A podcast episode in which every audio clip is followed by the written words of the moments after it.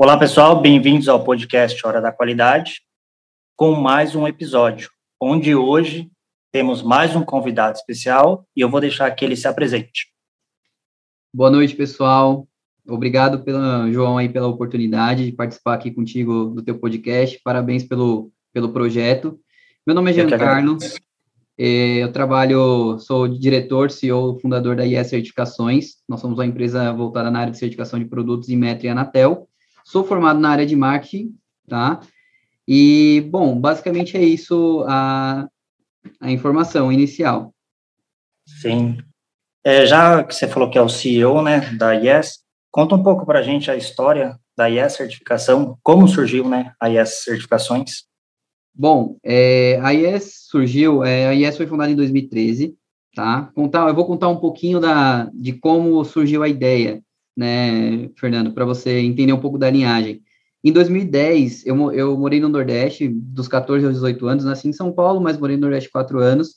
E quando eu voltei, em 2010, eu voltei para é, conquistar algum emprego, fazer alguma coisa da vida, né? No Nordeste, Sim. quando eu morava lá, trabalhava com meu pai, a gente tinha loja de sorveterias e tudo mais.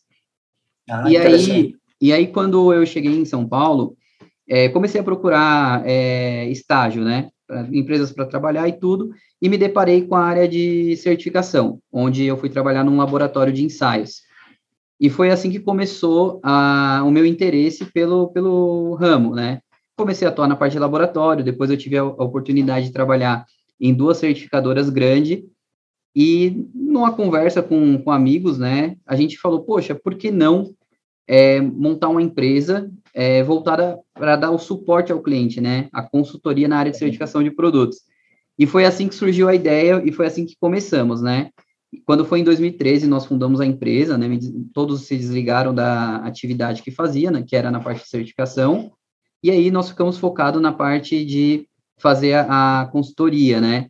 E aí, óbvio, como toda empresa é que começa com eu tinha 20, 21 anos de idade no início da empresa, então, foi muito desafiador, porque nós éramos 100% técnicos, né? Não tínhamos cliente, não tinha nada de área comercial. Só que depois de três, quatro meses ali, a gente já não tinha mais nada na conta, já estava todo mundo quebrado. Nós conseguimos o primeiro cliente. E foi assim Começo do empreendedor. Exatamente, muito sofrido é, na, na reta final ali, que já ninguém tinha mais dinheiro, a gente economizava para tudo, né? Para comer, para fazer as coisas a gente, prestes a desistir do projeto, a gente pegou e conseguiu fechar o primeiro cliente. E graças a Deus, depois desse primeiro cliente, veio na próxima, na outra semana veio outro, depois foi outro, e assim começou nossa trajetória. É, começamos em, em três pessoas, né? E foi crescendo. Em 2015 já, era, já éramos seis, e hoje somos aproximadamente 45 pessoas. Nossa, bastante gente. Temos uma galera aqui com a gente. Caramba. E já nessa linha que você está falando, por que o nome Yes Certificações? Da onde veio esse Yes? Olha, é, é, é uma pergunta muito boa, né? Brincadeiras à parte, mas assim, é, nós estamos tentando desenvolver um nome, né? E, e o que que pegou mais, assim, a parte do, do logo, da comunicação. Então, a gente tentou dar uma conotação com a questão da aprovação, né? Do sim, do yes, né, daquela questão da vibração e tudo. E, e foi não, não foi algo muito elaborado, tá? Confesso eu que foi algo bem bem rápido assim na sacada do nome. Mas eu acho que quando a gente foi fazer a construção da logomarca, tô dando tchau para para Jaque que trabalha aqui comigo, me auxiliando na, nas partes estratégicas aqui na empresa. Então, Legal. eu acho que a gente focou um pouquinho mais na parte de logomarca que aí foi onde a gente quis passar essa mensagem que está até aqui atrás, que é o, o chequezinho, né, do, do, documento. A gente. Nossa, verdade. Agora que você falou que eu me atento. Olha, legal. então, nós passamos a, a nossa logomarca antiga, ela tinha uma exclamação, onde quando a gente fez um processo de brand aqui, junto com, nossa, com a nossa equipe, nós tiramos essa exclamação, então, para deixar a logomarca um pouco mais limpa. E basicamente é isso, né? A parte do, da, do nome, né? A gente fez um nome básico, né? Porque o nome Yes, você tem escola de inglês, qualquer tipo de coisa que você pesquisar aí, tem o nome Yes, né? É um nome muito trivial. mas a gente, é, quando foi para construir a logomarca, a gente deu mais atenção. Mas o, o nome Yes mesmo, Yes Certificações, é um nome forte. Né? É muito Porque legal. Você fala, por, por isso que eu, tô, eu, fiz a pergunta também, você fala Yes, é, é uma certeza, é a convicção, né? E aí agora vendo o logo, é, é um check nas informações. Pô, interessante. Eu nunca tinha me atentado, eu entrei na, na, sua página no LinkedIn, eu entrei na página da IES também, que eu já acompanhava vocês no Instagram. Legal. Mas agora você falando, eu vou olhar até com outros olhos. O logo, fantástico. Bacana. E, e em relação à IES, hoje, atualmente, quais os serviços que, que a IES oferece em certificação de produto? E se ela faz também é, certificação da qualidade é, em relação a ISO 9001, 14, 45 também. Tá. Ó, o nosso foco, Fernando, ele, nós somos muito focados na parte de produto, tá? Que foi o mercado onde nós, nós somos oriundo do mercado infantil, né? Eu vim de laboratório de brinquedo, passei por certificadora que era focada na parte de brinquedos, então o nosso foco é mais o produto, tá? É, fizemos por um tempo parte de implantação de ISO 9001, mas não é o nosso carro-chefe, né? Então, nós temos uma vertente muito forte para a parte de produto e por aí ficamos. Então, hoje, nós atuamos muito forte na parte de metro e em alguns produtos específicos, por exemplo, brinquedos, eletrodomésticos, placas solares, que é a parte de é, Programa Brasileiro de Eficiência Energética, parte de ar-condicionado, ventiladores de, de mesa e pedestal. Então, são alguns dos produtos, assim, na parte do Imetro, que nós, nós trabalhamos aqui fazendo toda a parte de, de assessoria e suporte para o cliente. E tem uma outra parte também que nós trabalhamos, é que nós começamos em 2016, inclusive essa demanda foi uma coisa bem engraçada, porque nós não trabalhávamos com nada de Anatel. Primeiro porque a gente não tinha conhecimento, e uhum. lá no início da empresa, é, quando a gente começou e precisava de clientes, né, a gente queria fazer tudo. Queria fazer pneu, tudo, tudo que vinha, cara, a gente queria fazer. Só que a gente começou a entender, opa, que não estava legal a situação, porque o cliente ele precisa, além de você passar toda a estratégia da, da certificação, ele quer um, alguém que entenda tecnicamente daquele produto. Então foi onde nós tomamos a decisão é, de falar, poxa, vamos focar no que a gente sabe fazer, né? Porque era o que é o que faz mais sentido. E aí, graças a Deus, deu muito certo e nós é, pegamos alguns produtos e hoje quem entrar lá no nosso site vai ver que temos algum rol de produtos lá que a gente atua, que somos realmente especialistas ou temos especialistas no segmento. É, eu entrei no site de vocês, é, vocês têm bastante certificação, vocês fazem bastante certificação de produtos. Isso. É muita portaria, muita portaria. Exato. Então, assim, são vários produtos que, é, ao decorrer dos anos, isso foi uma construção, né? A gente foi adquirindo know-how, adquirindo pessoas que entendem, né? Contratamos pessoas também do, do mercado. Então, hoje a gente tem um time de engenharia, então tem toda uma galera, tem, tem um time muito forte que começou a, a somar e complementar para que a gente pudesse é, ingressar nesses outros escopos. Isso foi muito bacana. Legal.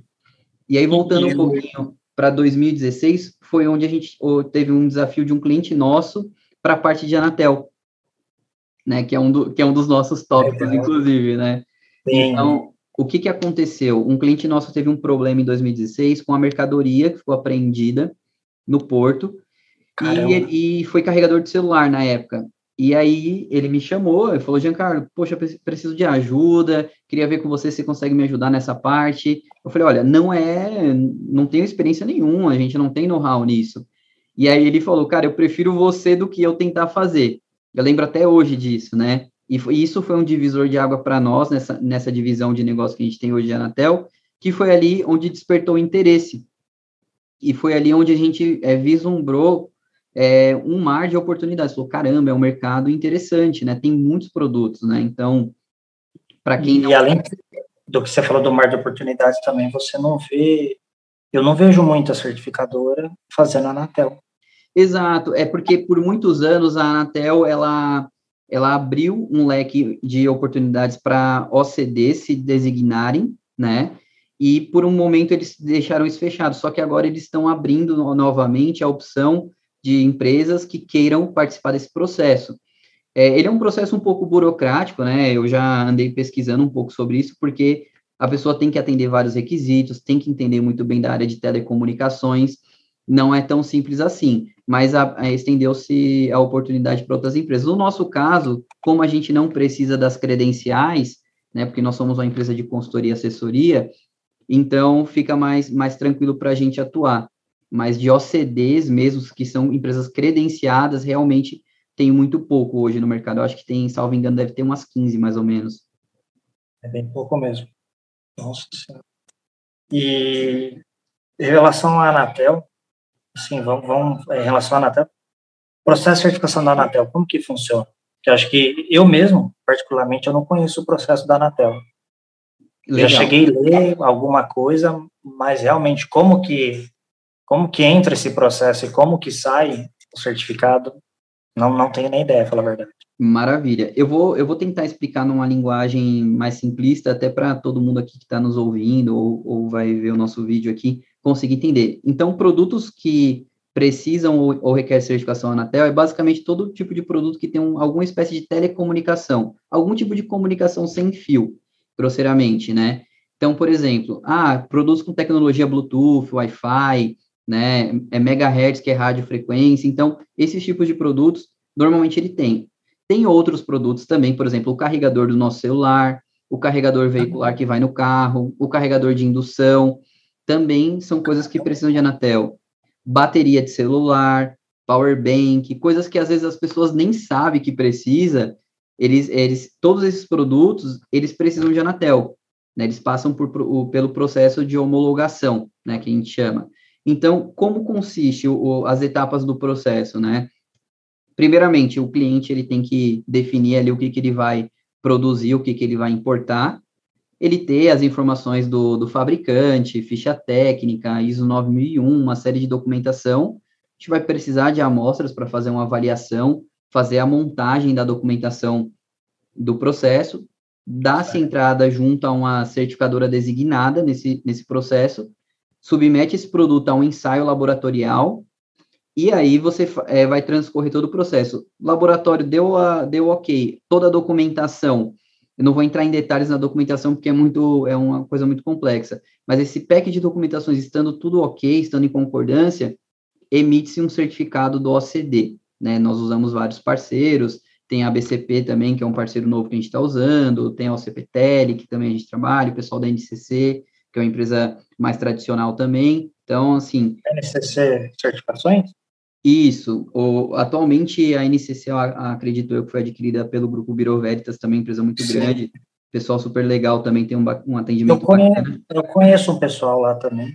Não, é, é bem legal, né? Então, assim, a IES é o nosso posicionamento, nós trabalhamos com todo mundo, temos parcerias com vários OCPs, vários OCDs, porque para nós é importante, né? Às vezes tem alguma demanda específica de um cliente que às vezes um não atende, o outro atende, então a gente acaba fazendo bastante esse trabalho com OCDs, com os laboratórios, é, é importante para nós. Mas o, a dúvida que eu tenho agora, quando você faz essa emissão do certificado, é pro lote daquele determinado produto, certo? Ou não? Não. Ou, é para, ah, vale por dois anos, que nem o certificado de, certificado de conformidade do produto? Exato. Então, assim, na Anatel, a modalidade convencional é a certificação, não existe lote, tá, na Anatel de certificação. Ah. Então, é um pouquinho diferente do, do Inmetro. Então, na Anatel, os certificados, via de regra, são por período. Então, emite-se um certificado, hoje, com a mudança das resoluções, a maioria dos certificados está com dois anos de validade. Então, um carregadorzinho de celular, que ele vai, ele vai passar por todo esse processo, vai emitir um certificado da Anatel, é, o OCD vai submeter essa documentação para a Anatel, a Anatel depois vai falar assim, ó, tá tudo ok, e vai emitir um protocolo dentro do site da Anatel. Para que, que serve isso? Porque a Receita Federal, na hora do desembaraço da mercadoria no porto, ela consegue fazer esse link, né? Hoje em dia, a Receita Federal está muito linkada à Anatel, com os órgãos reguladores, para que seja feita essa fiscalização, coisas que anos atrás não existia, hoje eles estão é, muito, muito, muito conectados, né, nessa parte. Interessante. Eu não conhecia, não sabia nada disso. é um... você falou, né, a gente vê o carregador, eu já vi lá no carregador escrito Anatel, tudo mais, mas a gente não, é, às vezes a gente não sabe o, o quão burocrático é ter aquele selo ali, né? É, Fernando, e, e não só, cara, é, falar dessa parte, poxa, precisa de certificação, e tudo, é importante a, o pessoal entender que existe um aspecto ali de segurança. Porque eu, é, eu, eu, me deparo muito, às vezes, com um cliente falando, poxa, mas por que, que isso precisa de certificação? Não dá para entender. E quando você olha ali, por exemplo, a carregador é, é, talvez é mais fácil de compreender, porque saem muitas notícias de acidente de consumo, carregador que explode celular, celular que explode carregador, bateria de celular que explode. Então. Vou, vou contar um caso para você. Eu comprei um celular faz duas semanas.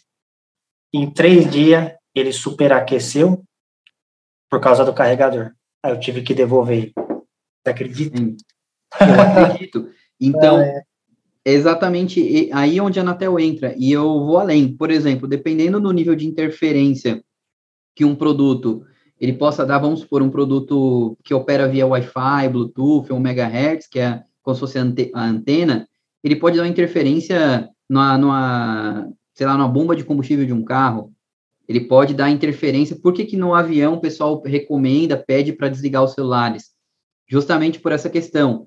Um ou dois, três celulares, ele não vai interferir. É, dificilmente isso vai acontecer. Mas vários celulares ligados, recebendo ligação, estando existe um grande risco ali daquele, a, daquele avião perder, né, é, sair ali do, do radar. Então, é, tem várias coisinhas ali que, que a gente acaba não percebendo que a Anatel é, é, de suma importância. A gente não, não sei se você já chegou a ver na televisão, a galera pega vários celulares assim, coloca, coloca milho de pipoca.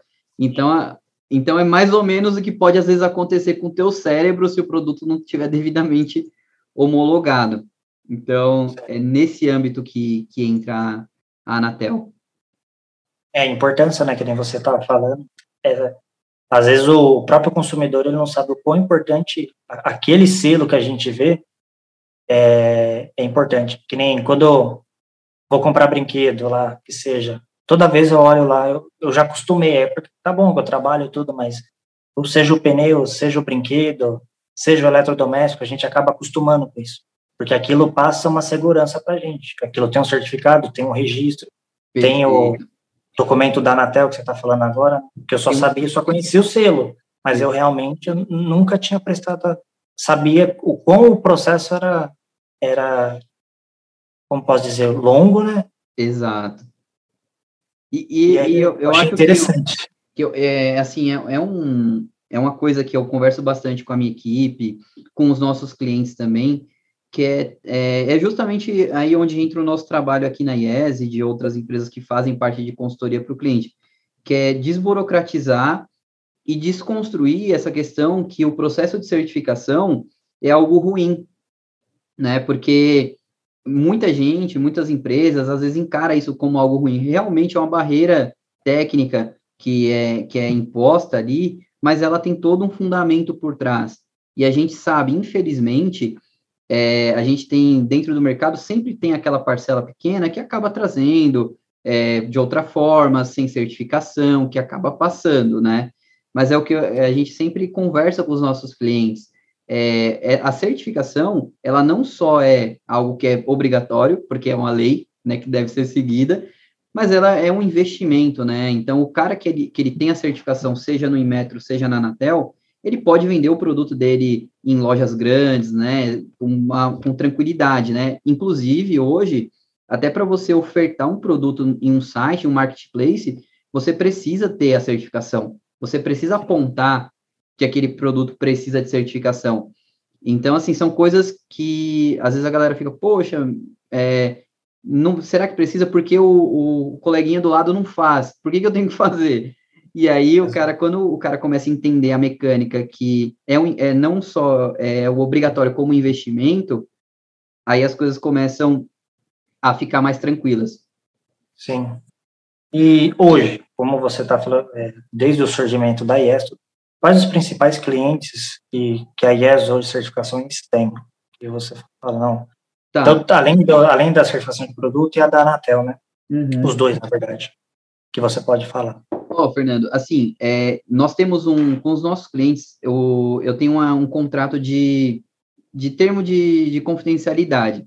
Então, o, eu, assim, não posso te abrir os clientes que a gente trabalha. O que eu posso te falar é que nós estamos há oito anos já no mercado, Eu já tenho mais de 10 anos de experiência, se somar a experiência da galera que trabalha comigo aqui dá muitos, muitos e muitos anos, e a gente trabalha hoje, graças a Deus, é, com empresas gigantes, né, com multinacionais, por exemplo, um, do, um, dos cases que a gente trabalha, assim, que não tem problema citar, a Engie, por exemplo, é uma das empresas que, que a gente atende, VEG, também. Que é gigante, né? É, então, assim, desde de empresas menores, às vezes o cara quer trazer um container, meio container, então, é, a, a IES, ela foi crescendo, né, é, assim como todo empreendedor que começa de baixo, a gente foi se adaptando ao mercado. Então, a gente trabalha desde o cara que é muito grande, que é um multinacional, que a gente vai passar por todo um processo ali de contratação, de contrato, de compliance e tudo mais, desde a empresa que está começando agora, que acabou de abrir o radar, o CNPJ.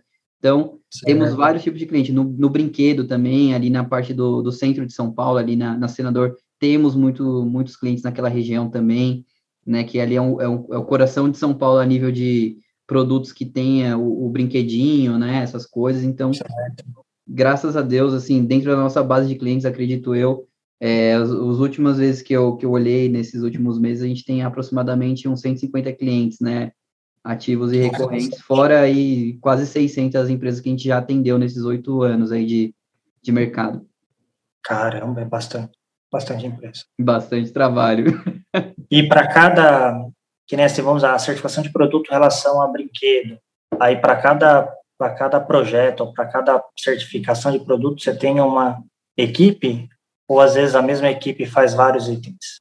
Não, na verdade hoje dentro da nossa estrutura a gente separou por polos, né? Então eu tenho hoje o polo, eu tenho o polo infantil que cuida de toda a parte de artigos infantis, o brinquedo escolar, é, berços, é, cadeira, cadeira de retenção, né, DRC, toda essa parte, e eu tenho uma equipe que cuida de produtos eletrônicos, né, que é a parte de Anatel, que é a parte de eletrodomésticos similares, ventiladores, e por aí se vai. E também a gente fez um link dessa equipe com a parte de Anatel, que é onde tá, tem maior proximidade, né, até pelas skills da, da galera, acaba sendo mais fácil o entendimento. Entendi. Já, eu fiquei um pouco curioso da Anatel. Eu vou perguntar mais uma, mais uma. Legal. Qual, qual, qual o tempo médio que uma certificação da Anatel dura hoje? Tá. Eu não sei se também há diferença entre uma empresa, que nem você falou, né, entre uma multinacional e uma empresa que está começando agora, tem uns, acabou de criar o CNPJ e está entrando nesse ramo agora. Perfeito. Na verdade, assim, o que, que acontece? É, vamos falar a nível de produto, que eu acho que fica mais tranquilo. Em relação tá. à empresa, isso não tem, não tem correlação, tá?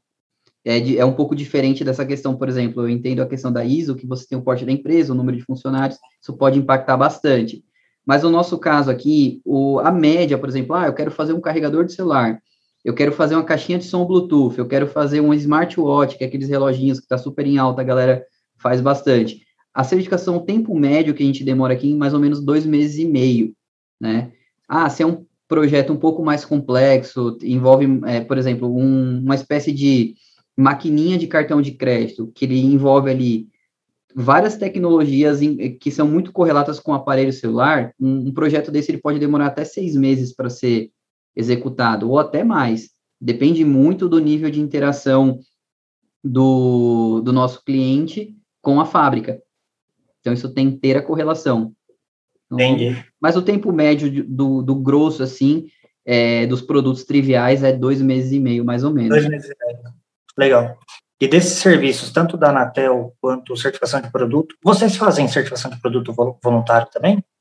Nós fazemos, mas não é o nosso forte, tá? Sim. Porque é uma certificação que ela é muito mais correlacionada é, até a própria certificadora. Então, por exemplo, a gente tem, tem poucos clientes que faz isso, né? Que faz algum componente, alguma coisa, mas não é o nosso forte. Mas se o cliente precisar, porque assim, a gente vai ter que envolver toda a nossa expertise, aplicação de norma e tudo mais, a gente acaba dando até um norte para os nossos parceiros que têm as certificadoras para poder executar esse trabalho. Mas assim, se o cliente precisar, nós também conseguimos atender. Legal. Em relação à certificação da Anatel e tanto certificação de produto, hoje, é, com a sua expertise, de todos esses anos que você trabalha com isso, qual a maior dificuldade que você vê dos clientes quando tem que certificar um produto ou certificar é, a Anatel? Olha, a maior dificuldade hoje do, dos clientes é conseguir é, as documentações. Essa é a maior dificuldade, porque muitas vezes o cliente ele acaba adquirindo o produto de um intermediário do intermediário. Então, a, ele acaba ficando muito distante é, do, do fabricante de fato do produto, né? Isso é normal é, na China, né? Você tem o trading, esse trading ele tem relação com outras pessoas que têm contato com algumas fábricas, né? E aí forma-se ali aquele, aquele grupo de negócios. Então, em algumas situações, existe muito essa dificuldade.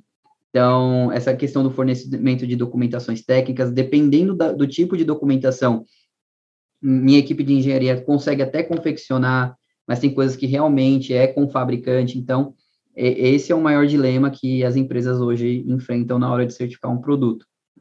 Imagino, porque cada empresa é, tem a sua dificuldade, né? Exato. E às vezes a empresa tem a mesma pessoa fazendo N coisas. Exatamente, Fernando. E aí onde a gente entra, por exemplo, é, muita situação, o cara às vezes depende muito, assim, ah, o cara é pequeno, tá comprando pouco. Ele não vai ter aquela força de negociação de pedir as documentações como um cara que está comprando 10 containers, né? Certo. Então, é, o que, que eu sempre faço aqui com a minha equipe? Nosso time, a gente entra em contato diretamente com, a, com o fornecedor, caso o cliente autorize, né? Então, dentro da nossa equipe, a gente tem o pessoal que fala inglês fluente, se precisar fazer uma ligação também, alguma coisa assim, para conseguir explicar para o cara, olha, envia essa documentação, senão o cara não vai conseguir trazer o teu produto. Entendeu? Mas aí tem, tem aquele, aquela situação onde o, o, até o fabricante ele fica meio ressabiado, poxa, mas vou entregar o meu projeto, então tem todo, tudo isso. Então, é até explicar, você tem que entrar nos termos, né? Não é uma exigência do governo brasileiro para que o produto seja nacionalizado. Então, tem alguns caminhos aí que a gente tem que acabar adotando, né, para conseguir a documentação técnica para o cliente conseguir é, obter a homologação dele ou a certificação. Ah, legal. Interessante isso daí. Porque dependendo da portaria, né? É, cada portaria pede sua documentação e às vezes há dificuldade. Quando eu uhum. comecei a, no, nesse ramo né, de certificação de produto, eu tive algumas dificuldades também. E nada melhor, às vezes, que o órgão, o órgão o organismo de certificação para tirar dúvida, porque às vezes está lá escrito na portaria e você não, não entende realmente o que aquilo quer dizer, né?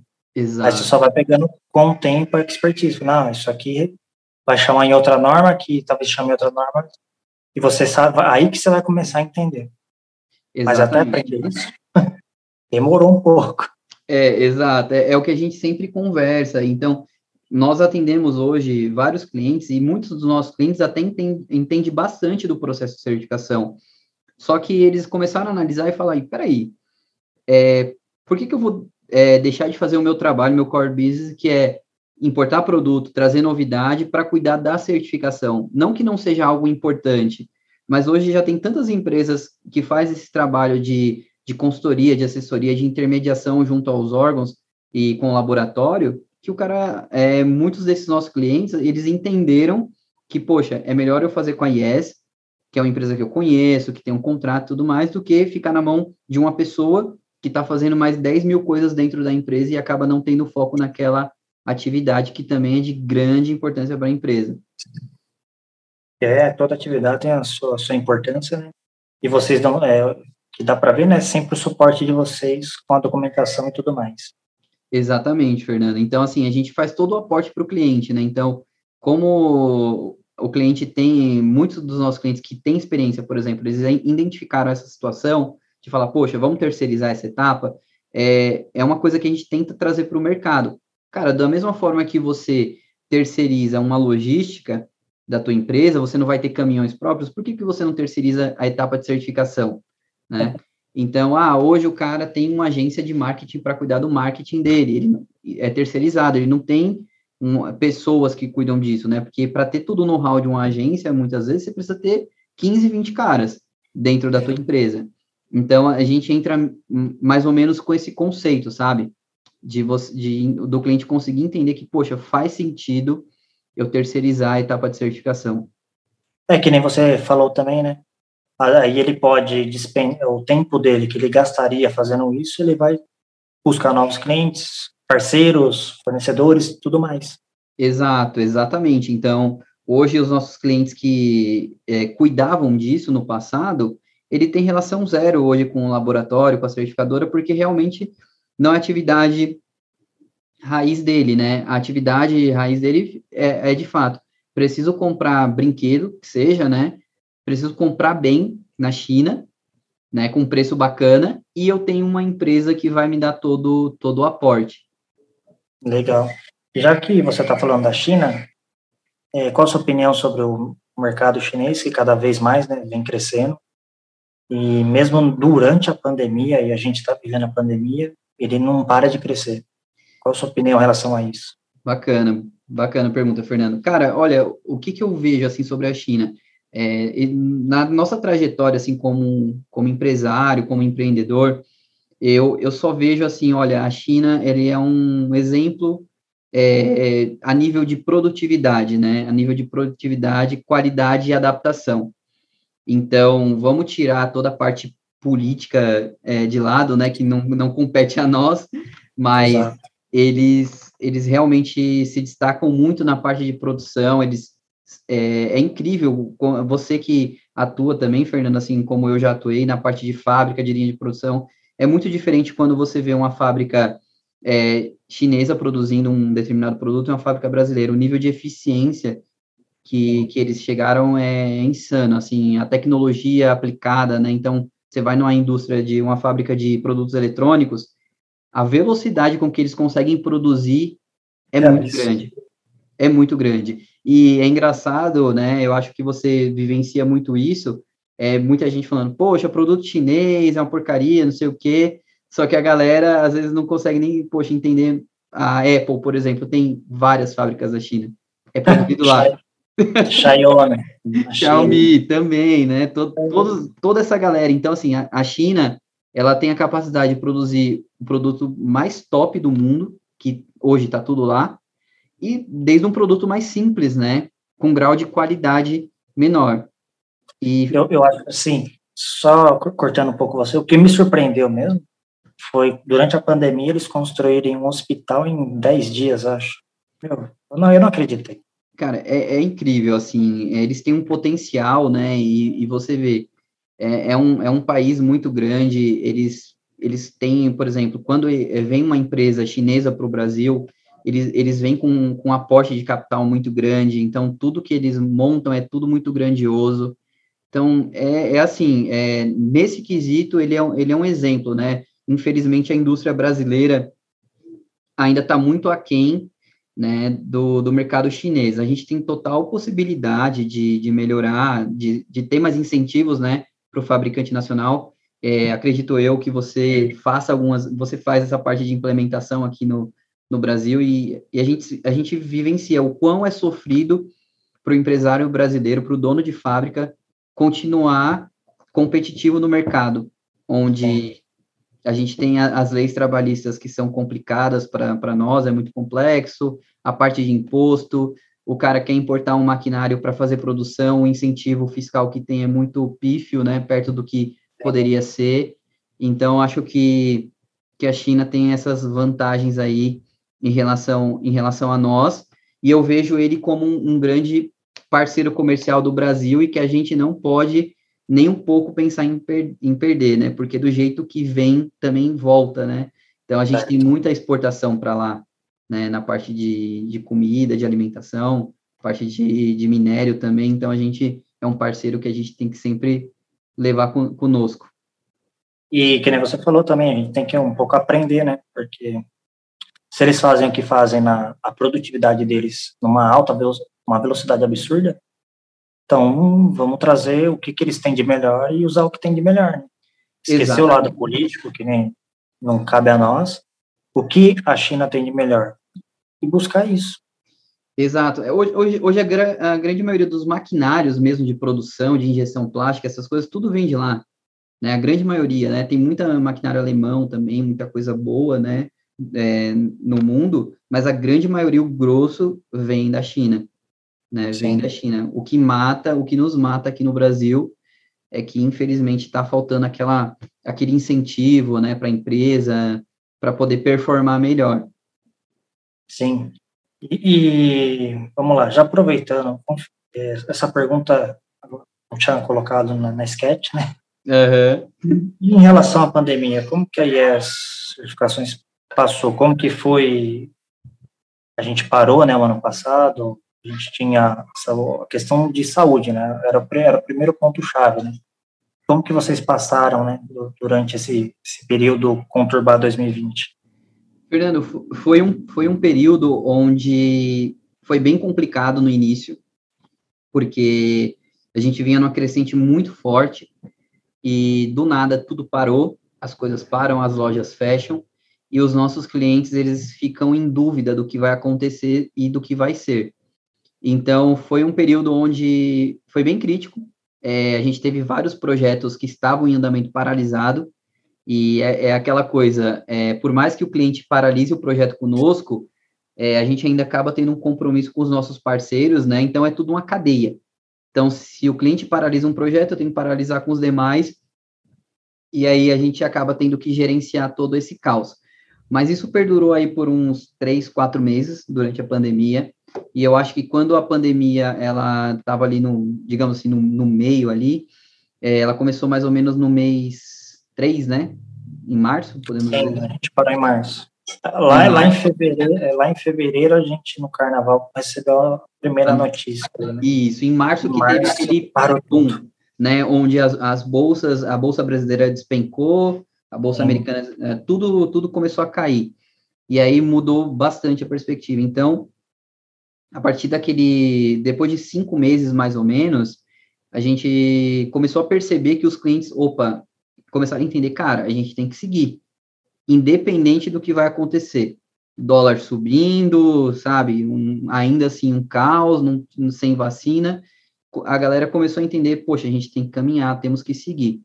E a, aí começou a reestabelecer as coisas, né? E o que, o que foi um desafio para nós foi a questão do home office.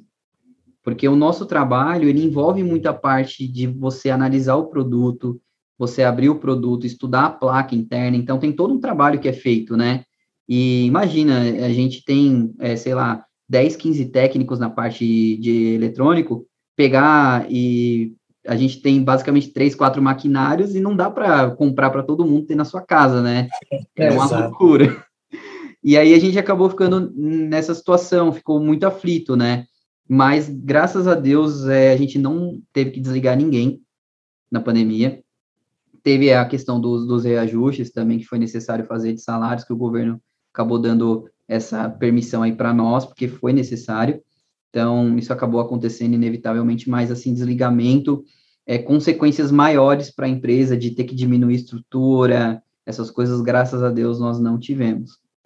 Ah, que bom, né? Porque cada, é, que nem eu, eu comento, né?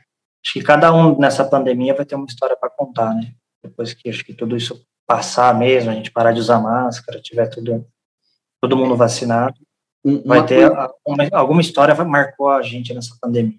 Exato, Fernando. Uma, agora, uma coisa que me marcou muito, que a gente já vem fazendo há muitos anos, só que agora é, eu resolvi olhar com muito mais carinho, é a parte de tecnologia, né? Então, isso, isso para nós foi uma coisa que fez falta.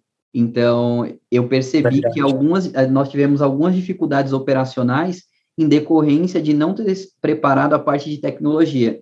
Hoje nós temos um departamento de desenvolvimento de sistemas dentro da empresa, era um departamento muito pequeno, né, dentro da empresa, a gente tinha montado uma base de, de sistema bacana, e aí foi só fazendo manutenção, só que a gente, opa, peraí, nós precisamos ter um sistema mais robusto que converse com o meu parceiro da certificadora, que converse com o meu parceiro do laboratório, que converse com o meu cliente para que ele consiga entender onde está a documentação dele.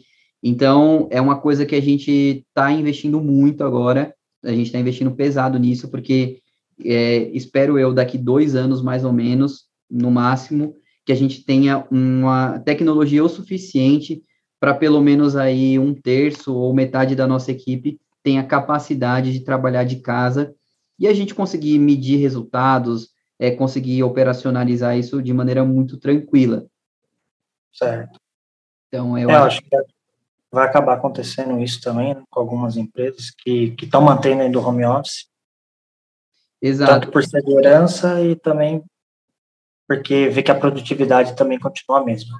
Exato, é, eu, eu converso com muitas, muitas empresas, parceiros, concorrentes nossos, eu tenho, graças a Deus, eu tento sempre construir uma boa relação com todo mundo, né? Eu acho que quem sabe não tem medo de ensinar e Exato. parceria e como eu acho, eu, eu sou muito a favor disso, sabe? E eu, eu percebi, eu fiquei muito feliz que alguns amigos nossos certificadoras falaram, cara, para nós foi muito bom, melhorou muito, tô entregando sala. Falei, caramba, bicho, eu quero chegar nisso, né? Porque hoje ah. a gente ocupa aqui na, na Barra Funda quase 350 metros quadrados, né? Então é um espaço razoável, é, é meio andar mais ou menos. Então, um apartamento pequeno de dois quartos, por exemplo, é como se a gente tivesse sete desses, né? Só para dar uma referência. Então é um espaço grande. E, poxa, conseguir diminuir essa estrutura, você diminui custo, né? Você fica mais você fica mais competitivo no mercado, mas é um desafio muito grande. Não, é, eu, eu acredito também. E é essa é a tendência, né? E já nessa linha, o que, que você espera? É, a IE, tanto você, né, no seu pessoal, quanto a IE certificações é, do mercado no futuro? Olha, o mercado de certificação, ele está crescendo bastante, né? Então, assim, a gente tem uma, uma situação onde o Inmetro e a Anatel, eles estão se aperfeiçoando, na parte de fiscalização, na parte de normas e portarias. É, o que, que eu acredito? Eu acredito, Fernando, que hoje tem muitos produtos que ainda não são amparados pela, pelo Inmetro, pela Anatel, pela Anvisa, pelo IBAMA, que poderiam ser amparados, né? Então, falando no macro, no macro dos órgãos reguladores, né? Então, assim, é, e eu, eu acredito, assim, é, minha opinião, tá? é, o mecanismo de certificação, se ele fosse algo mais padronizado, que seguisse uma sequência, um padrão convencional para todos eles, assim, ah, eu tenho brinquedo, por exemplo, o brinquedo, a, a emissão certificada, a validade é para um ano, a panela é para dois anos. Cara, se a gente transforma tudo isso em um padrão, e a gente tem, estende para vários produtos, o nível de segurança, não falando em qualidade, o nível de segurança dos produtos vai aumentar muito né? Pra, e é, isso é bom para o consumidor, isso é bom para o país, é bom para um todo. E eu, eu acredito que a gente vai chegar nessa transformação, né? A certificação voluntária, por exemplo, ela vem totalmente de encontro nisso. É, eu converso muito com os nossos parceiros, já como eu te falei, parceiros, concorrentes, pessoal, e um tema que a gente tocou que é muito importante são produtos para pet. Então, é um mercado muito grande, e que hoje não tem certificação. As empresas que fazem, normalmente, fazem uma certificação voluntária. Então, poxa, aí você fala, caramba, mas o que, que tem a ver, né, a certificação dos produtos? Então, quando você pega a, grande maioria é, de doenças que tem no cachorro, essas coisas, acaba sendo o tal do câncer.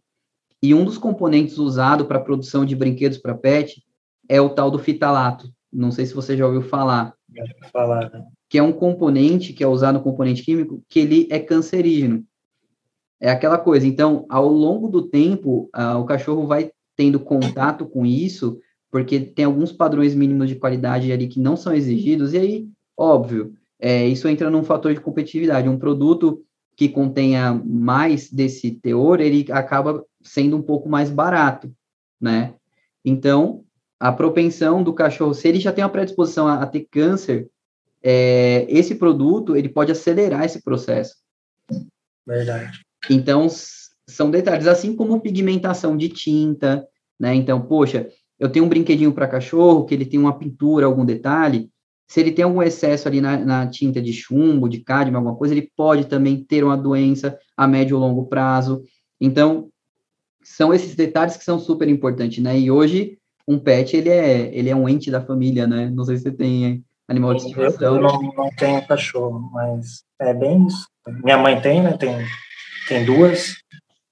Fala, é fala pra né? tua mãe que você tá dando um produto que vai matar o cachorro dela. É, pode matar.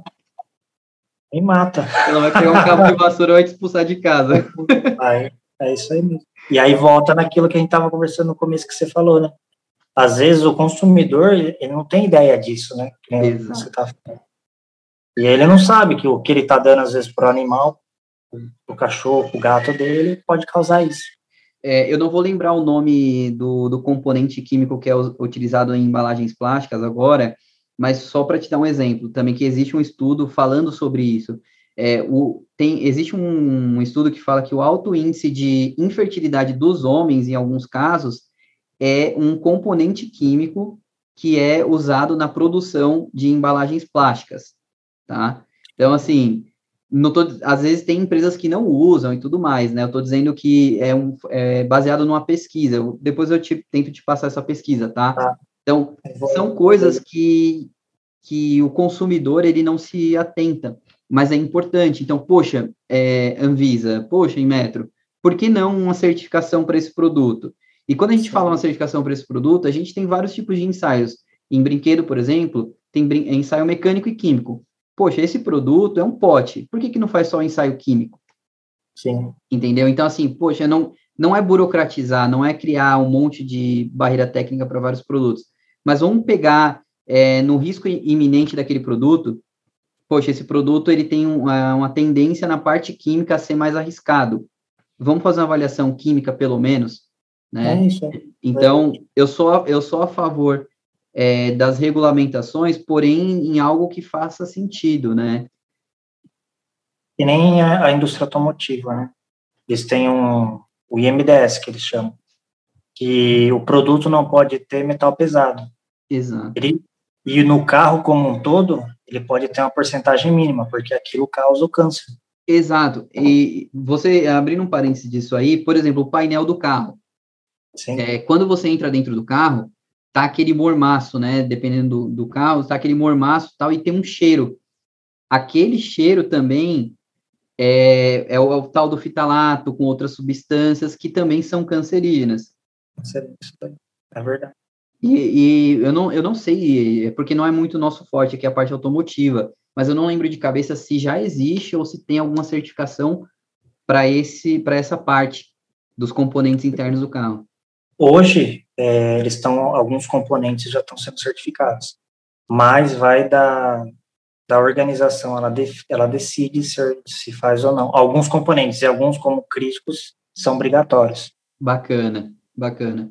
Não, é bem... não sei, dentro da tua experiência, aí, se o painel do carro, por exemplo, às vezes a, a critério de aquisição... O painel, o painel, eu não vou lembrar, eu só sei tipo, que o painel ele vai por aparência, né? Então, ele tem a, granula, a granulometria dele e a cor, acabou. Uhum. Que eu me lembro é isso, eu vou procurar depois, só que eu agora fiquei curioso. Porque eu já vi falar, né? Ele lança, né? Conforme o sol bate, ele lança esse, esse cheiro e... Ele lança o que sai e aquilo pode dar o câncer, né? Exatamente. Até, até um, um parceiro nosso que estava estudando e pesquisando isso é um laboratório que fica em Osasco, o pessoal do NTD. Até mandar um abraço aqui para eles, se eles estiverem ouvindo ou assistindo aqui, que eles estavam desenvolvendo ensaios para esse tipo de, de teste, né, de comportamento, que realmente é uma situação é, é, criteriosa. Então, assim, não só isso, por exemplo, a tinta que vai na parede.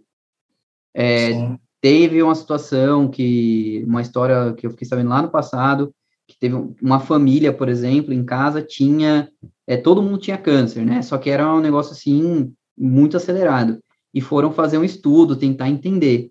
E, um, e uma das causas que acelerava esse processo era a tinta da parede. Era uma casa antiga, obviamente, então ia se passando gerações a gerações e descobriram que aquela tinta tava, que foi aplicada na parede estava fazendo mal para toda a família. Caramba. Então. E isso eu não sabia.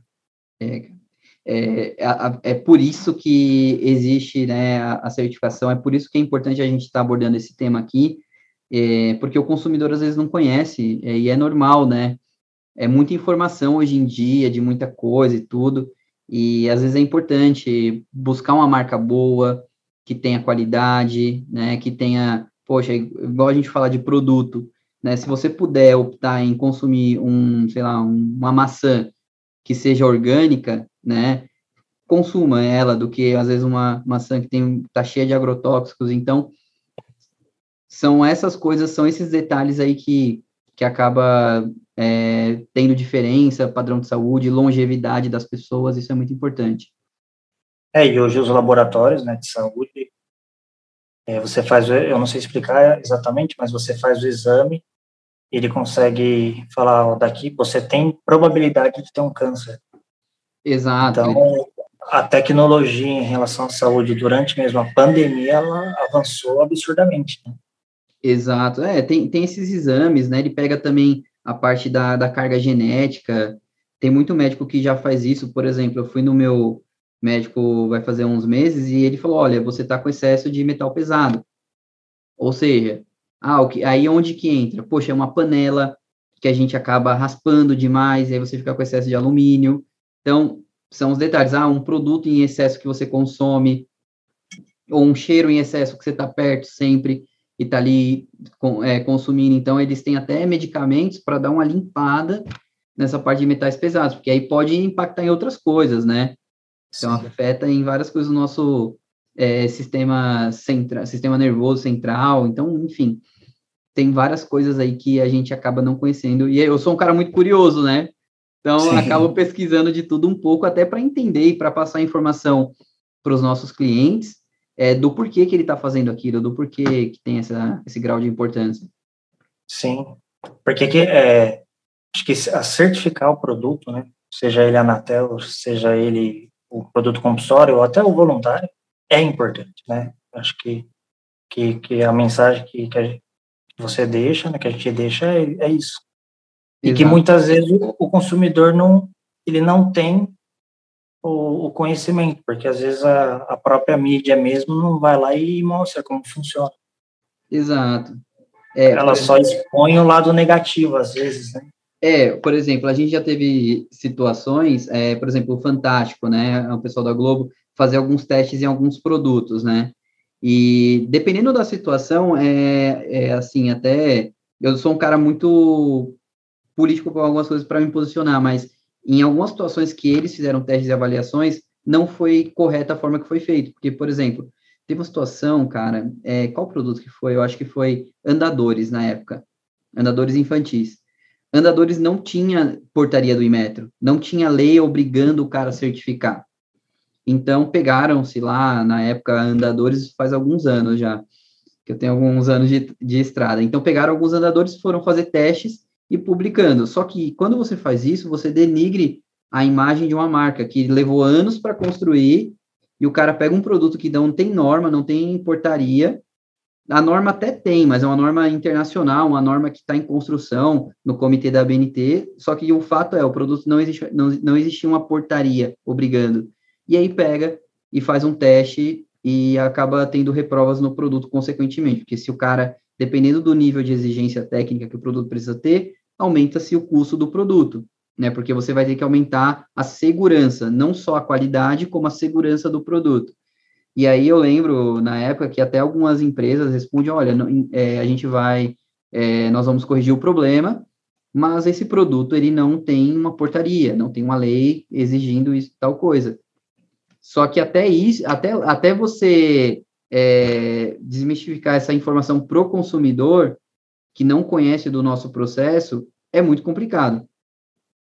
Sim. Então, é uma coisa assim bacana, mas é, é uma situação que, ok, quando você tem a regra é, clara aplicada, ok, é, faz sentido, né? Agora, quando fica um pouco solto, é complicado. Exatamente. Os produtos, os produtos voluntários são um pouco assim, né? Ah, você quer certificar, certifica. Se não quer, fica a critério seu.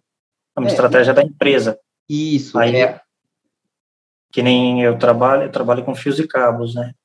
Uma parte dos fios e cabos deve, é compulsório, produto compulsório, e uma parte não. Hum. Poxa, mas você fala, por que essas normas específicas tem e essas não?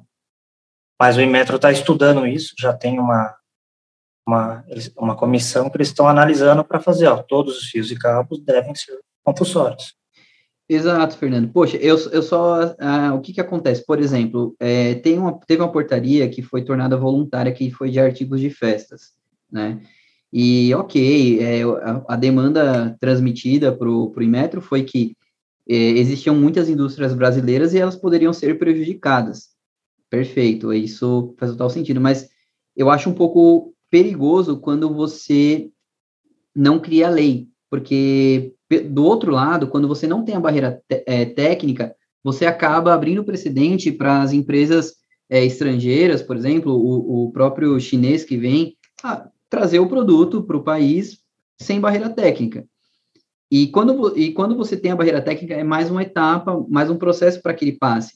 E é também para a indústria brasileira, seria uma forma de melhorar é, a qualidade e a segurança dos produtos, né, em relação a isso. E aí, onde eu quero chegar? Poxa, é, você não precisa fazer uma regulamentação, às vezes, que vale por um ano, porque realmente, pro, pro fabricante nacional, é muito curto, que seja um ano ou dois. Poxa, mas emite uma certificação para quatro anos de validade, sabe? Por que não estudar essa possibilidade? É igual o caso de fios e cabos que a gente está falando. Poxa, essas categorias aqui não são as mais utilizadas por N ou X motivo. Mas, poxa, e, obriga esse cara também a fazer e dá X anos de validade para esse cara. Exatamente. Porque aí você. Aí? Não, não fica, pode falar. Porque aí você não fica. É, para essa situação tem uma regra, para essa não tem. E às vezes isso gera confusão até para os nossos clientes, sabe? Exato. Na hora de trazer um produto. Porque a, às vezes o cliente liga e fala: Ah, eu quero. No, que o, porque o cabo ele tem uma gravação que vai o logo do Inmetro, né? A maioria dos cabos. Aí o cliente fala: Não, eu quero que esse cabo aqui tenha gravação do Inmetro. Não, mas esse cabo é voluntário, não pode. Né? A gente não tem um certificado de conformidade, não pode. Não, mas eu quero. Não, aí você tem que explicar a diferença entre o compulsório, o voluntário, e por que que você não fez a certificação de conformidade para aquele cabo voluntário. Aí o cliente entende. É. Mas até entender algumas vezes, ele fala, não, não, aí ele volta aqui. Não, mas eu achei que todos os cabos eram compulsórios. E tem essa diferença. Exatamente, meu irmão. É, é uma situação, é porque é muito complexo. Eu acho que o Inmetro, eu teve uma época que estava estudando, talvez fazer algo mais geral para produtos infantil num todo, né? Mas acabou não fazendo e tudo. E eu toquei no assunto do artigo de festa porque onde eu quero chegar? O grande grau de problemas que o artigo de festa pode gerar está muito mais voltado no aspecto é, químico, perdão, do que no aspecto mecânico e físico. Então, é, por exemplo, a, talvez você já foi na festinha de aniversário, e aí você pega aquele bolo, coloca num guardanapo verde, de, conta cinco segundos, vê a cor que o bolo vai ficar. Então o bolo fica verdinho, verdinho, e fica maravilhoso, né? Mas brincadeiras à parte, é, cara, a gente não sabe. Se você não tem um, um mínimo de regra ali, você não sabe se está migrando é, metais pesados e quais tipos de metais pesados, em qual teor está migrando para aquele, é, é para aquele alimento. Então, isso é muito perigoso, porque a partir do momento que você não tem regra nenhuma, qual que é o intuito? E é um processo natural para competir no mercado, né? É, aqui eu não estou fazendo julgamento do que é certo e que é errado, quem sou eu para fazer isso, mas a partir do momento que não tem critério e, e a indústria no todo ela precisa diminuir custos para ser mais eficiente, para se manter no mercado, ela vai buscar o fornecedor do insumo da pigmentação mais barato. Sim. E o cara mais barato, normalmente, ele vai comprar um produto de segunda, de terceira, de quarta, não vai ser um produto premium.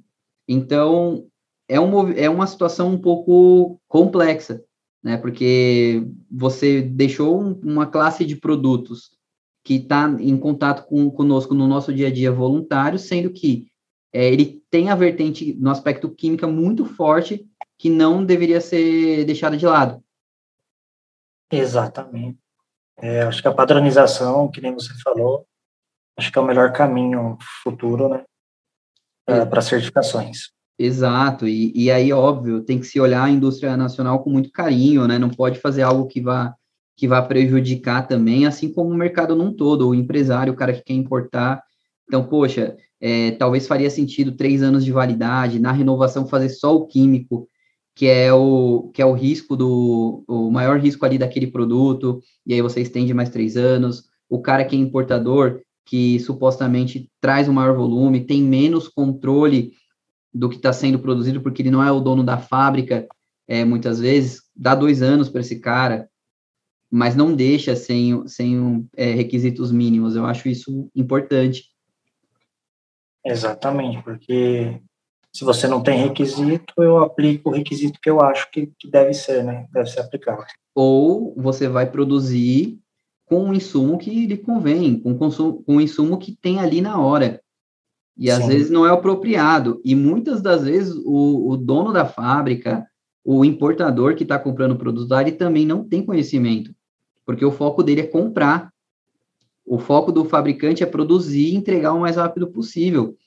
Sim. Então, muitas vezes, essa parte de controle de qualidade, nós que somos da área de qualidade, nós sabemos que, dependendo da, da situação, não vai ser olhado isso. Né? Se o cara não é uma indústria de médio e grande porte, talvez ele não vá olhar para esses detalhes, né? Eu, conhe... eu já rodei muitas fábricas, né? Fábricas de artigo de festa, fábricas de brinquedo, entre outras aqui no, no Brasil. E a gente observa o quão é difícil, né? É, se manter uma fábrica, uma indústria de pé. Sim. E um detalhe... É, muita, é que nem você estava falando no começo, né? tem muita burocracia, né? Exato. Se a gente começar a pensar um pouco além, pensar ver o lado do empresário, né? Exato. A gente vai começar a entender também toda a situação, todo o contexto da, do Brasil. Exatamente, Fernando. Por isso que eu acho que eu, eu sou muito a favor é, da barreira, da, de regras, e essas regras elas precisam ter, é, ser resilientes com a realidade do mercado. Sim. É, então, a indústria nacional, por exemplo, é, ela precisa é, passar, o processo de certificação seria muito importante para esse, esse segmento, só que não poderia ser do jeito que estava sendo aplicada na época, que era um ano de validade, né, são, são, é um espaçamento muito curto. Para a indústria que tem produtos de linha que o cara está carregando aqueles produtos vai fazer anos. É diferente da dinâmica, às vezes, de, um, de uma empresa que importa, que está mudando a toda hora o fornecedor. Exato. Então. Você não consegue manter o padrão, né? do, do cada hora você está com fornecedor, então cada hora você está entregando o produto para o seu cliente de uma maneira diferente. Você não Exato. tem controle sobre isso. Que aí entra, que entra o lance do lote, né, que a gente falou no início também, que aí se aplica mais a, ao importador, que vale para aquele lote, né, e a indústria nacional não seria nem um pouco penalizada, pelo, pelo contrário, seria até favorecido, porque para muitas empresas, quando você fala que tem metro, que tem Anatel, que precisa fazer, às vezes o cara corre, não, não quero, não, prefiro trabalhar com outra coisa, estou fora disso aí. Só que talvez, é, se a regra valer para todo mundo, cara, opa, pode ver uma oportunidade naquilo. Eu tenho, eu tenho muitos clientes hoje que é engraçado, cara, que eu vou falar aqui, e o pessoal pode até falar, meu, esse cara tá, tá querendo contar a história. Muita gente procura trabalhar com produtos que precisam de certificação, tanto no Inmetro quanto na Anatel porque ele sabe que é um produto que tem uma barreira técnica e que é mais difícil de ingressar no mercado, porque ele está disposto a passar por todo o processo burocrático para que o produto seja nacionalizado e comercializado. E aí ele vai enfrentar lá, de 100, vai ter 20 caras que talvez vão topar o desafio e, e 80 não vão topar. Sendo que um produto sem barreira técnica, os 100 caras vão topar. Exatamente. É verdade. Fora que é, tudo que você tem, você tem a, aí você vai ter a portaria, a resolução, a lei, você vai ter depois o certificado de conformidade, você vai ter o registro de objetos, você vai ter depois os, os ensaios, seja eles a cada seis meses, anual. Então, tudo isso é, que você falou são as barreiras técnicas que, o, que você tem que aquele produto no mercado ele, ele passa um conforto, uma segurança maior que, que o produto que não está no, que tá no mercado sem o, o selo do Inmetro. Exatamente, exatamente, Fernando. É isso, cara. Bom, eu acho que dentro do nosso tópico Sim. a gente combinou, né, Fechou. né? O pessoal saber, focou mais em falar da parte de Anatel. A gente acabou Sim. condensando um pouco, né, o conteúdo. Bem legal Sim. também, bate-papo, te conhecer também. E, bom, prazer. Passo a voz aí para você do, do fechamento. Tem alguma coisa que você tá. queira me perguntar? Eu tenho só aqui, vou fazer aqui, eu estou fazendo para todo mundo, né? Ok. São, vou fazer essas três perguntas aqui, né?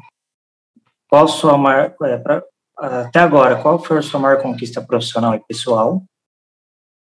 Legal. Cara, olha, a minha maior, a minha maior conquista profissional, eu acho que foi, é, sem sombra de dúvidas, foi ter conseguido constituir uma empresa, né, a IES. Então, assim, foi um desafio muito grande. É, para quem hoje, hoje me conhece, é até engraçado, às vezes a gente contrata pessoas aqui para a empresa, o pessoal, e olha, ah, poxa, pensa que eu peguei um dinheiro do meu pai, montei uma empresa, porque eu tenho 29 anos, né? Essa é novo. então, assim, é, aprendi, quem olha assim fala assim, poxa, esse cara, sei lá, é, pegou o dinheiro do pai, montou a empresa e deu certo, né? Mas a construção desse, desse negócio foi de muita luta, muita dedicação, muita doação. Então, é, no começo, cara, trabalhava 16, 17 horas por dia, viajava cinco, seis vezes no mês para fazer implantação de sistema de gestão da qualidade, que a gente começou na época, né? E muito, foi muita luta, muita dedicação, abdicar de muita coisa, de festa de família, de aniversário. Então, chá de bebê, chá de neném, de tudo que você imaginar. Eu tive que abrir mão para esse negócio funcionar e, e, rodar hoje, hoje é a bom termo. Então, sem sombra de dúvidas, a, a minha conquista é entrar aqui na empresa hoje, ver aqui quase quase 50 pessoas, né, vagas abertas aí para a galera trabalhar, gerando oportunidades para o pessoal. Então, essa é a minha realização profissional que eu tenho hoje, sem sombra de dúvidas. E a pessoal? E a pessoal, cara, bom, é, são meus filhos, né? Então, eu tenho dois filhos, são gêmeos. Então, acho que gêmeos? foi. Isso, nasceu esse ano, cara, no dia 5 do 7. Parabéns. Obrigado. Dá muito trabalho, mas, cara, é aquele trabalho prazeroso, sabe? Que dá prazer, é, é o que te dá. Eu acho que chega uma hora na vida da gente que a gente precisa renovar alguns votos com nós mesmos e também o, o propósito. Né? Eu sou um cara de, de tentar sempre estar tá refletindo, né? Poxa, o que, que eu quero? Onde que eu quero chegar? Qual que é a próxima fase? Qual que é o próximo nível?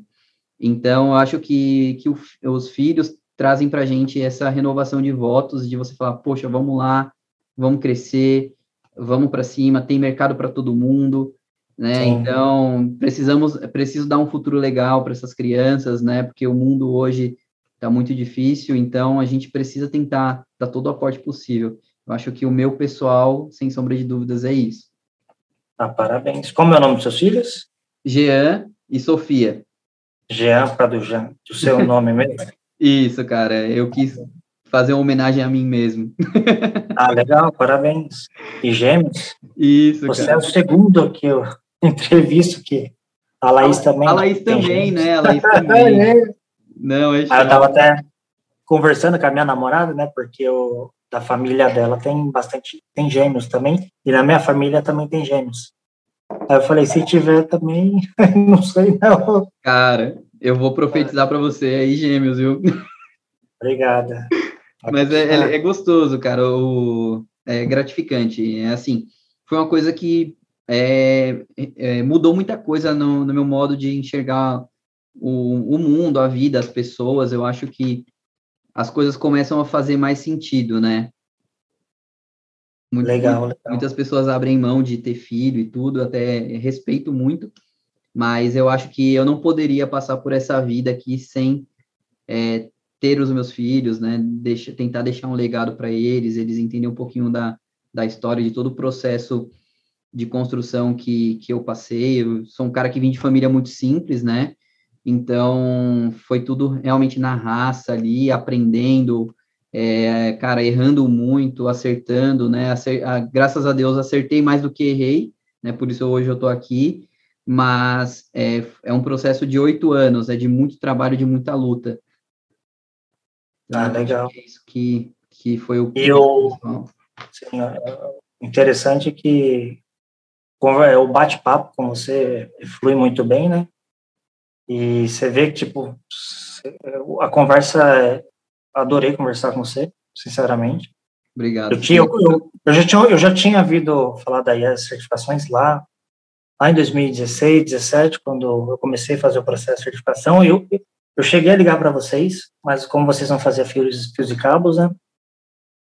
Eu falei, aí depois, aí agora apareceu de novo, que uh, me falaram, ó, fala com o Giancarlo, que ele é fantástico, ele vai, com certeza, ele vai aceitar o convite, e você vai ver, você bater um papo com ele, é, deve, você vai conversar um, um, bom tempo com ele, vai parecer que foi, foi rápida a conversa. Eu tenho só que agradecer mesmo. E agora, calma aí que tem a, a outra pergunta, é uma série, um filme ou um livro que, que você deixaria para o pessoal é, que está escutando, ou assistir ou ler, né? Você fala, não, esse livro mudou meu conceito, eu, eu mudei alguma, alguns pensamentos em relação quando eu li esse livro, ou quando eu assisti esse filme ou essa série. Legal. É, cara, eu recomendo muito é, o livro da, da Arte da Guerra, do Sun Tzu. Não sei se você já chegou a, a fazer essa leitura, é um livro muito bacana. E, cara, é, tem vários pontos ali da, de estratégia de guerra, né, que ele dá mais ênfase nessa parte, mas uma, um dos pontos mais importantes desse, desse livro, que eu, que eu me atentei muito e me peguei nele, é você saber reconhecer as suas fraquezas. Então, é uma coisa que, por exemplo, para mim é uma situação totalmente nova, fazer vídeo, gravar, essas coisas, que é um processo de, de construção, né? Então, sempre fui um cara, apesar de não parecer, eu sou muito tímido, né? Então, hoje, por exemplo, sexta-feira agora, eu tive que fazer uma palestra para o meu pessoal, então, são várias pessoas, então você ter que falar com muitas pessoas assim é uma coisa que dá um friozinho na barriga, então, acho que esse livro, A Arte da Guerra, ele é a mensagem principal, é a mensagem, e ele é muito legal, né, o, o, o enredo todo, mas a parte de você reconhecer as suas fraquezas, eu acho que é, é a mensagem que o livro me deixou, assim, que eu falo, caramba, realmente a gente tem que sempre revisitar, né, é, essa, essa parte, porque tempo todo é, a gente tá, vai para frente, você faz uma coisa certa, daqui a pouco você faz outra e erra, e aí quando você olha por que, que você errou, é porque você não estava tão preparado na parte que você está enfraquecido, que às vezes é um é. conhecimento, algum skill que você não tem, e é por isso que eu acho que é, é, uma, é uma indicação, fica a dica aí para vocês. E o, acho que o ser humano, o ser humano mesmo, ele, ele às vezes acaba vendo o erro das outras pessoas, mas ele não consegue, às vezes, enxergar o erro nele, né? E a Exato. arte da guerra, ela mostra muito isso se você não se você não se você sabe a sua fraqueza e você não tenta melhorar, sempre vai ser aquilo e você vai morrer com aquilo. Exato. E, e é uma puta indicação. Não sei é, se você porque... já viu os quadrinhos, se você já leu, tem os quadrinhos também. Tem o livro e tem a, a história em quadrinhos. É fantástico também. Sim, é, eu acho que eu acho que todo empreendedor, todo empresário é, deveria tentar. Tem vários livros que o pessoal indica. Eu, eu também eu consumo muito conteúdo de, de gestão, né, de empresas, de pessoas. Então, também recomendo aí, por exemplo, Marcelo Germano, não sei se você já ouviu falar, o líder HD, também é um cara muito bom, né? Então, assim, eu acho que vale a pena consumir muito conteúdo de gestão, de, de aprendizado. Eu estou sempre aprendendo coisas novas, né? Trouxe pessoas novas para a empresa também. Então, levo uma aula todo santo dia, né, de aprender coisas novas, desafios. Então, é, eu acho que é, que é o mais importante, né? Além de você ter boas leituras, é você estar tá sempre é, tentando aprender coisas novas e tentando fortalecer as suas fraquezas. Sim, é isso aí mesmo. E para fechar, né? A última pergunta seria onde encontrar o Giancarlo. Legal. E aí as certificações nas redes sociais. Bacana. Então, assim, pessoal, é, primeiramente, novamente agradecer aí ao Fernando a oportunidade. Para quem quer falar com a IES, falar comigo, é, tenha o site da IES, né? www.iescert.com.br, tá? Se você digitar IES Certificações no Google, você vai encontrar.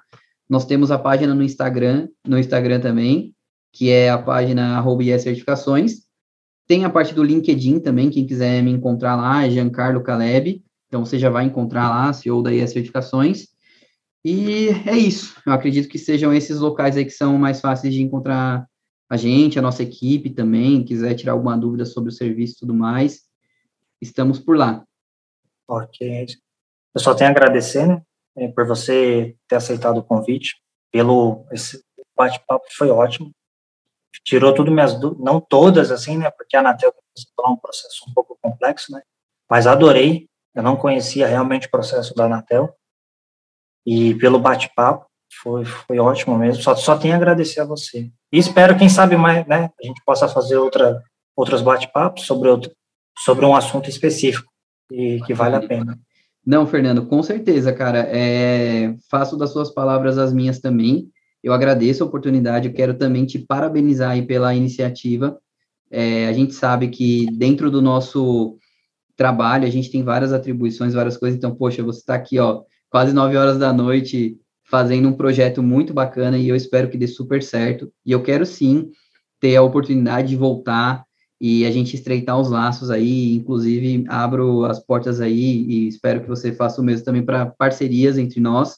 Então acho que com certeza. Bem bacana a gente fazer essa troca de sinergia, né? Então a gente tem a intenção também de fazer alguns conteúdos, poder te chamar também, estender essa oportunidade.